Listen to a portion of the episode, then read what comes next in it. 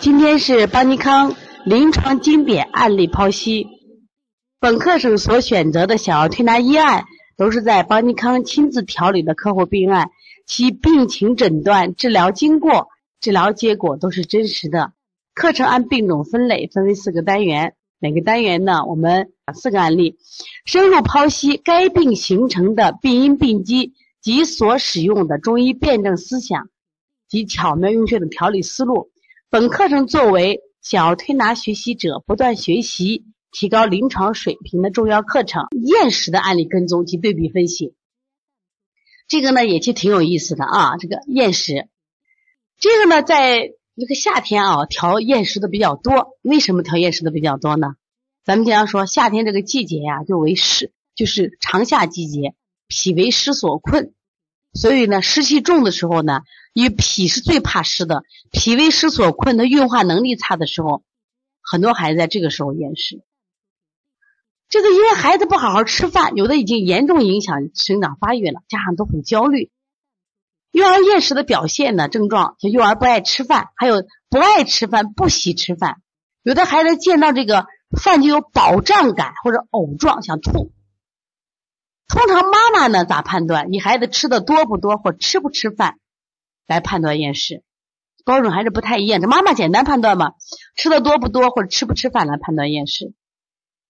其实后面我假假如咱们这个课完了以后呢，我们后来系列啊，我们再开第二期、第三期这个课的时候，我也想把一些细节的一些我们的关于厌食的案例啊，都找出来给大家好好分享啊。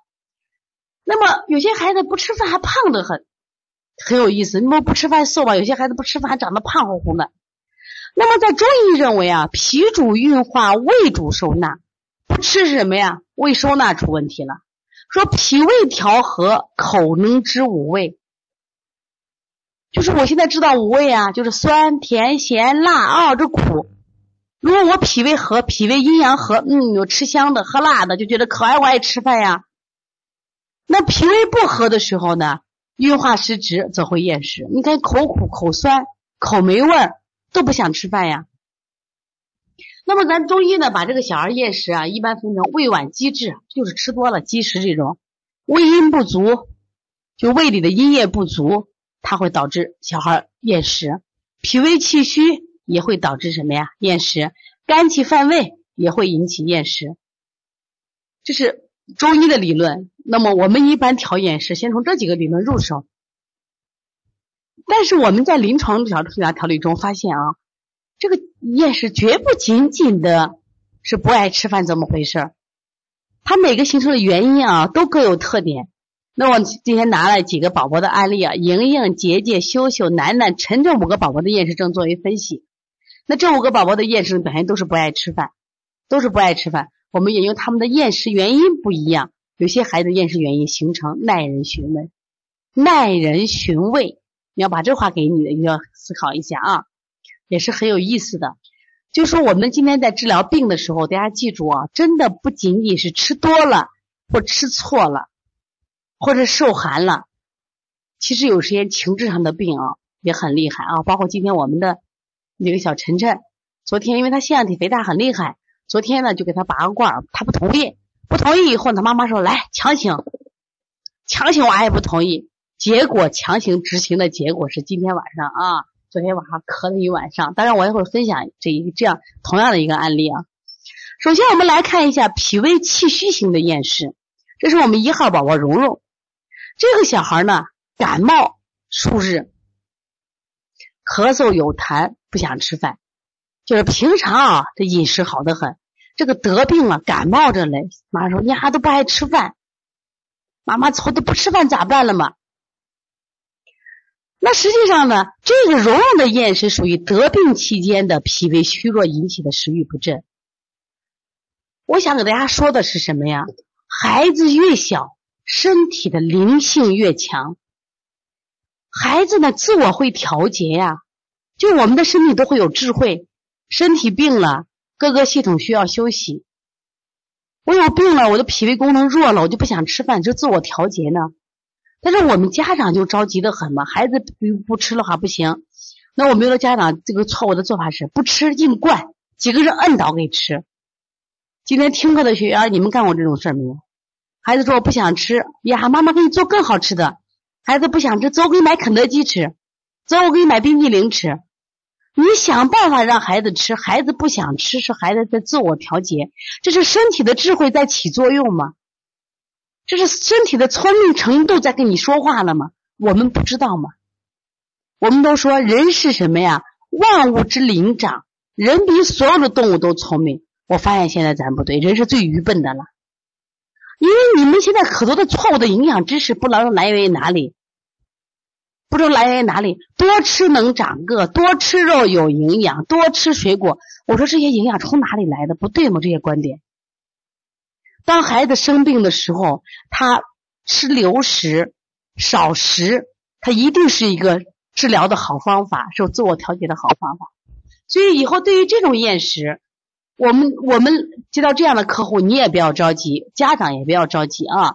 那么我们来给他调理一下，这种孩子呢属于脾胃脾胃气虚型厌食，你也不要着急，调理的时候按脾胃气虚厌食，健脾益气。送运蒸食，补脾经，揉板门。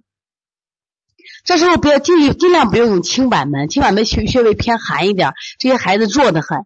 揉板门，推三关，揉足三里，揉揉背部的脾腧、胃腧。脾腧、胃腧是在背部的膀胱经上。揉肝元，摩神阙。一般是捏脊要正捏脊了啊，正捏脊的时候在哪提？在哪个地方提？就在他脾胃腧这个位置重提。经常我们说捏脊的时候，是不是捏三提一？如果你在治疗的时候啊，你重点提哪？因为他脾胃弱的嘛，在他脾胃这儿调一下。那么蓉蓉呢，我们一边给他调着感冒，一调着咳嗽，调着他的什么呀？脾胃气虚。三天后，孩子的感冒好了，咳嗽好了，他的脾胃也就好了。所以说，对于脾胃气虚型的厌食啊，给家长要引导呢，说不能着急。这个娃把气补上了，气的运化能力强了，他自然就能多吃了。但是呢，我们也不建议多吃，因为多吃刚刚建好，多吃是不是容易积食呀？不能多吃啊，脾胃气虚型厌食。那我们再来看一下挑食型厌食。挑食型厌食呢，这是什么情况？我们的二号宝宝杰杰和三号宝宝羞羞的厌食特点是不爱吃饭，这个喝奶量非常大。杰杰每天喝八百毫升的奶，爱吃肉；秀秀每天喝六百毫升的奶，喜欢吃香蕉。我们现在看一下这个香蕉啊，一根香蕉，你我们这里边那个李念真啊，这个老师他是学过营养的。这个香蕉一根香蕉的热量是一百八十大卡，而我们一个馒头的热量是四十五大卡。你们算一下账，四十五大卡乘一个五的话。乘以四十五大卡乘一个四，刚好一百一百八十大卡。也就是说，吃四个馒头的热量等于吃一根香蕉。那你孩子每天喝六百毫升的奶加上香蕉，你认为孩子还会饿吗？像我们的杰杰呢，每天喝八百毫升奶再吃肉，你认为他还饿吗？妈妈认为孩子不吃饭，你都不吃饭，他吃啥去了？他把香蕉吃了，肉吃了。他所需的一天的热量已经足够了，所以在吃饭的时候他不饿，自然没有食欲了。如果你再给他吃什么，再给他吃饭的话，是不是就多了？但是反过来说，那你这样吃也可以嘛？你光喝奶，但是大家知道没？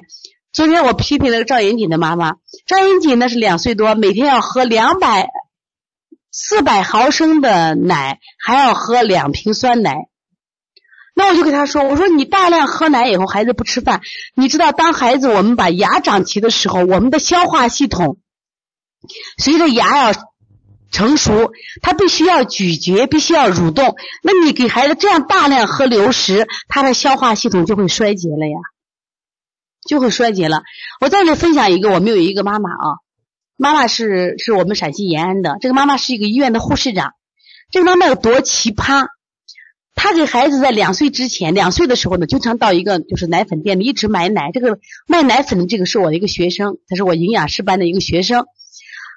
他就给他说：“说你为什么还买奶？那孩子都两岁了，每次买这么多奶。”他说：“我认为奶有营养，奶有营养，我只给孩子喝奶。”然后呢，妈妈这个喝奶还不用奶瓶喝奶，因为他有洁癖呀，他就用针管，那大针管抽一针管奶给孩子直接灌进去。这个孩子两岁内没有用牙齿咀嚼过，所以牙齿都什么呀腐化了。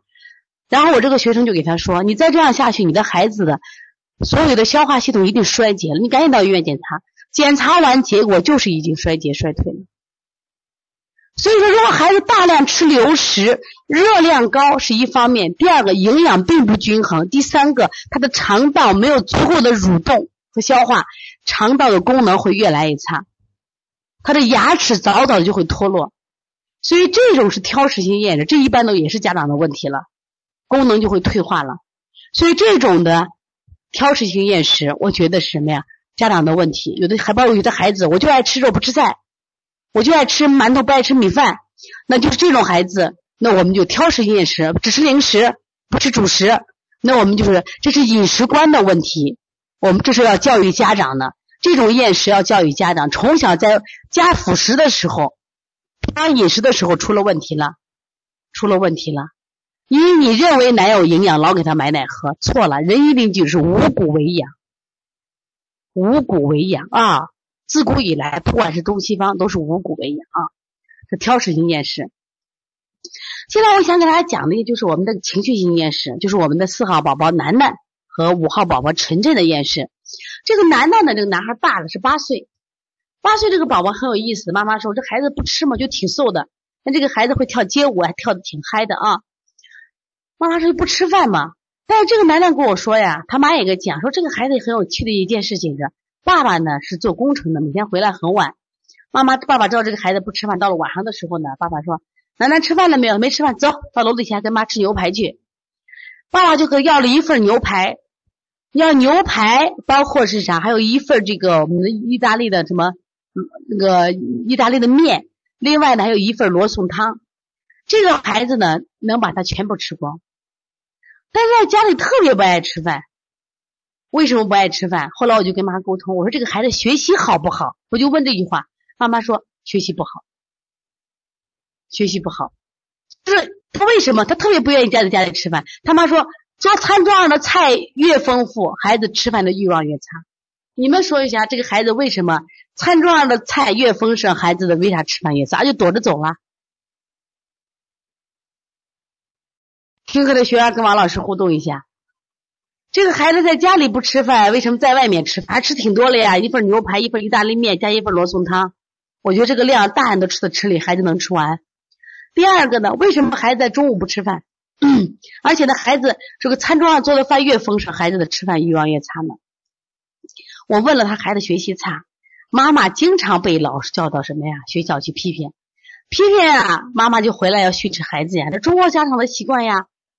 啊，我我丢了面子了，你不好好学习，让老师批评我，回来往往都是在餐桌上训斥孩子，在餐桌上才是收拾你的。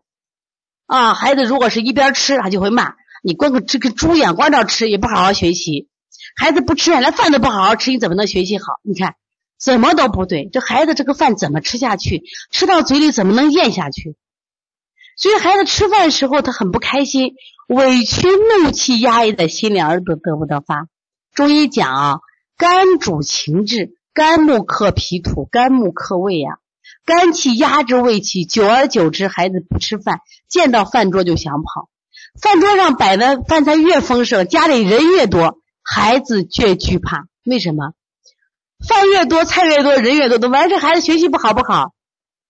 妈妈说学习不好，为什么学习不好？开始开始就问了。所以说这个孩子家里基本都不吃饭，宁可饿着都不吃饭。但是爸爸呢，因为忙嘛，从来也不太管孩子，所以很喜欢跟爸爸吃饭。吃西餐的时候，还能吃很多，包括他，包括硬的米线，他都能吃进去。所以我一直思考这个孩子，我说这个孩子厌食跟别人不一样呀。我说这就是情志问题。那么这个孩子呢，我发现性格也不太好。他虽然妈妈给他报了个街舞，但是他唯唯诺诺，胆儿小，爱哭，缺乏自信，这都是长期挨骂得不到尊重和鼓励形成的。所以说，楠楠的这个厌食，如果按厌食来调的话，正常厌食效果一效果一定差的。就是除了这我们调厌食，我们还要什么呀？按什么疏导他的心理？疏导心理，这个要谁？教育妈妈呢？就是妈妈必须学习，妈妈必须成长，妈妈不能再这样教育孩子了。这就是为什么说，我们不管做什么工作，我们都要有一个资格证书，我们要培训。我们只有做母亲这个行，加上这个行业，我们的稀里糊涂就来了，那导致我们的孩子出生在这个家庭，你给了生命，却没有一个很好的教育环境，我们孩子真的郁郁寡欢，不得志。所以这个孩子的调理思路就是什么？疏肝理气，调达肝的疏泄，打开心结。我觉得最好的方法是顺运八卦，搓摩斜肋。顺运八卦，搓摩斜肋。关键问题是啥？要给妈妈讲清楚，不要在饭桌上批评孩子。另外，上节课我不是讲了这个学习不好，学习不好，我们考虑孩子什么呀？有没有多动？有没有抽动？有没有心脾两虚？你像这个娃胆小，有没有心脾两虚？娃心脾两虚的话，学习也不好。你不能光说学习不好就打孩子。所以以后遇到孩子学习不好，老师简单问题不会做，那你就要思考这个孩子是智商问题吗？挺聪明一个孩子，为什么学习不好？他不是智商问题，他哪出问题了？